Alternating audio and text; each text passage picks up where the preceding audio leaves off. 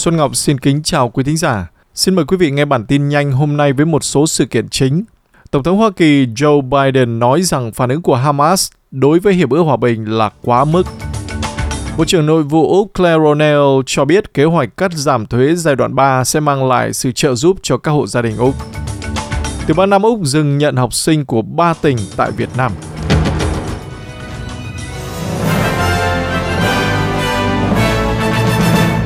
Và sau đây là bản tin chi tiết. Tổng thống Hoa Kỳ ông Joe Biden đã xác nhận rằng Hamas đã phản hồi đề xuất đình chiến cho cuộc chiến ở Trung Đông, nhưng nói rằng phản ứng của họ có vẻ hơi cường điệu. Thỏa thuận hòa bình giữa Hamas và Israel đang được thực hiện bởi Hoa Kỳ và Qatar, những người đang làm trung gian giữa hai bên. Trở về Úc, Bộ trưởng Nội vụ Claire Ronell cho biết việc cắt giảm thuế giai đoạn 3 là một biện pháp sẽ giúp đỡ tất cả các gia đình đang gặp khó khăn trong cuộc khủng hoảng chi phí sinh hoạt. Tuyên bố được đưa ra sau khi phe đối lập đồng ý hỗ trợ các tu chính của chính phủ đối với gói giai đoạn 3 sẽ giúp mọi người nộp thuế được giảm thuế. Liên quan tới Vương quốc Anh, vua Charles đệ Tam được cho là đã rời cung điện Buckingham ở London trên chiếc trực thăng hoàng gia đưa ông trở lại dinh thự Sandringham ở Norfolk. Nhà vua sẽ ở lại Sandringham để điều trị sau khi được chẩn đoán mắc một dạng ung thư. Liên quan tới Ukraine, Tổng thống Ukraine Volodymyr Zelensky cho biết ông đã thảo luận về tình hình tại nhà máy điện Zaporizhia với người đứng đầu cơ quan nguyên tử năng của Liên Hợp Quốc, Rafael Grossi.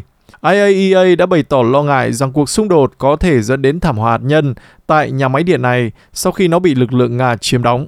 Tới với tiểu bang Queensland, Thượng nghị sĩ Đảng Quốc gia Liên bang Matt Canavan đã mô tả quyết định của Thủ hiến Queensland về việc mở các tòa án thanh thiếu niên trước các cơ quan truyền thông là một phản ứng kỳ cục.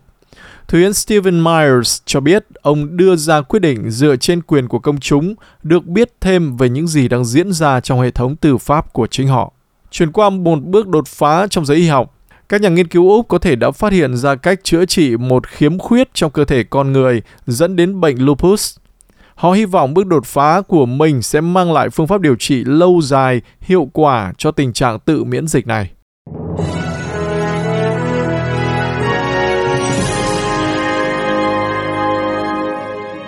Quý thính giả đang nghe bản tin nhanh của SBS tiếng Việt với Xuân Ngọc, chuyển qua tình hình tại Hoa Kỳ. Một cuộc điều tra an toàn hàng không đã phát hiện ra tấm bảng điều khiển làm nổ tung chiếc Boeing 737 MAX đã không được bảo vệ đúng cách. Ủy ban An toàn Giao thông Quốc gia Hoa Kỳ đã công bố những phát hiện ban đầu về vụ việc liên quan đến chuyến bay của Alaska Airlines hồi tháng 1. Người ta nói rằng bốn chiếc chốt dùng để khóa cánh cửa máy bay không sử dụng dường như đã bị thiếu. Chuyển qua Thổ Nhĩ Kỳ, hàng triệu người trên khắp đất nước này đã tề tiệu để thương tiếc sự mất mát của những người thân yêu của họ một năm sau trận động đất thảm khốc xảy ra ở các vùng phía nam đất nước gần biên giới với Syria. Theo báo cáo, gần 53.000 người đã thiệt mạng khi khu vực Gaziantep, phía tây bắc phải hứng chịu một trận động đất mạnh 7,8 độ Richter.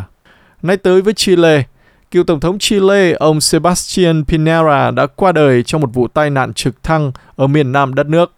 Bộ trưởng Nội vụ Caroline Tohar đã xác nhận cái chết của cựu Tổng thống 47 tuổi này người đã giữ chức vụ Tổng thống Chile từ năm 2010 đến 2014 và từ 2018 đến năm 2022.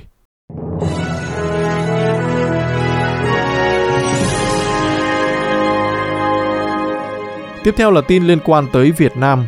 Sở Giáo dục Tiểu bang Nam Úc đã tạm dừng nhận đơn đăng ký của học sinh ở các tỉnh Nghệ An, Hà Tĩnh và Quảng Bình vào các trường phổ thông công lập lớp 1 đến lớp 12 sau khi một số học sinh bị mất liên lạc. Theo báo VN Express hôm 5 tháng 2 dẫn lời Sở Giáo dục khu vực này cho biết, họ đưa ra quyết định trên sau khi xem xét quê quán của một số ít học sinh đã rời nhà trọ mà không được phép. Báo điện tử này dẫn lời người phát ngôn của Sở Giáo dục tiểu bang Nam Úc nói rằng quyết định này phù hợp với đạo luật về dịch vụ giáo dục dành cho du học sinh nhằm duy trì tính toàn vẹn của hệ thống thị thực Úc. Phát ngôn nhân này được dẫn lời cho biết thêm rằng các đơn đăng ký khác từ Việt Nam vẫn được xem xét bình thường.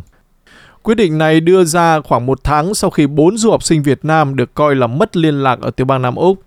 Cảnh sát tại Nam Úc cuối tháng trước nói rằng một số em có thể đã đi du lịch xuyên tiểu bang và vẫn ở đó. Một phát ngôn nhân của cảnh sát Nam Úc được tờ Daily Mail dẫn lời nói rằng các cuộc điều tra không cho thấy các du học sinh này đang gặp nguy hiểm và dường như đang chủ động trốn tránh cảnh sát.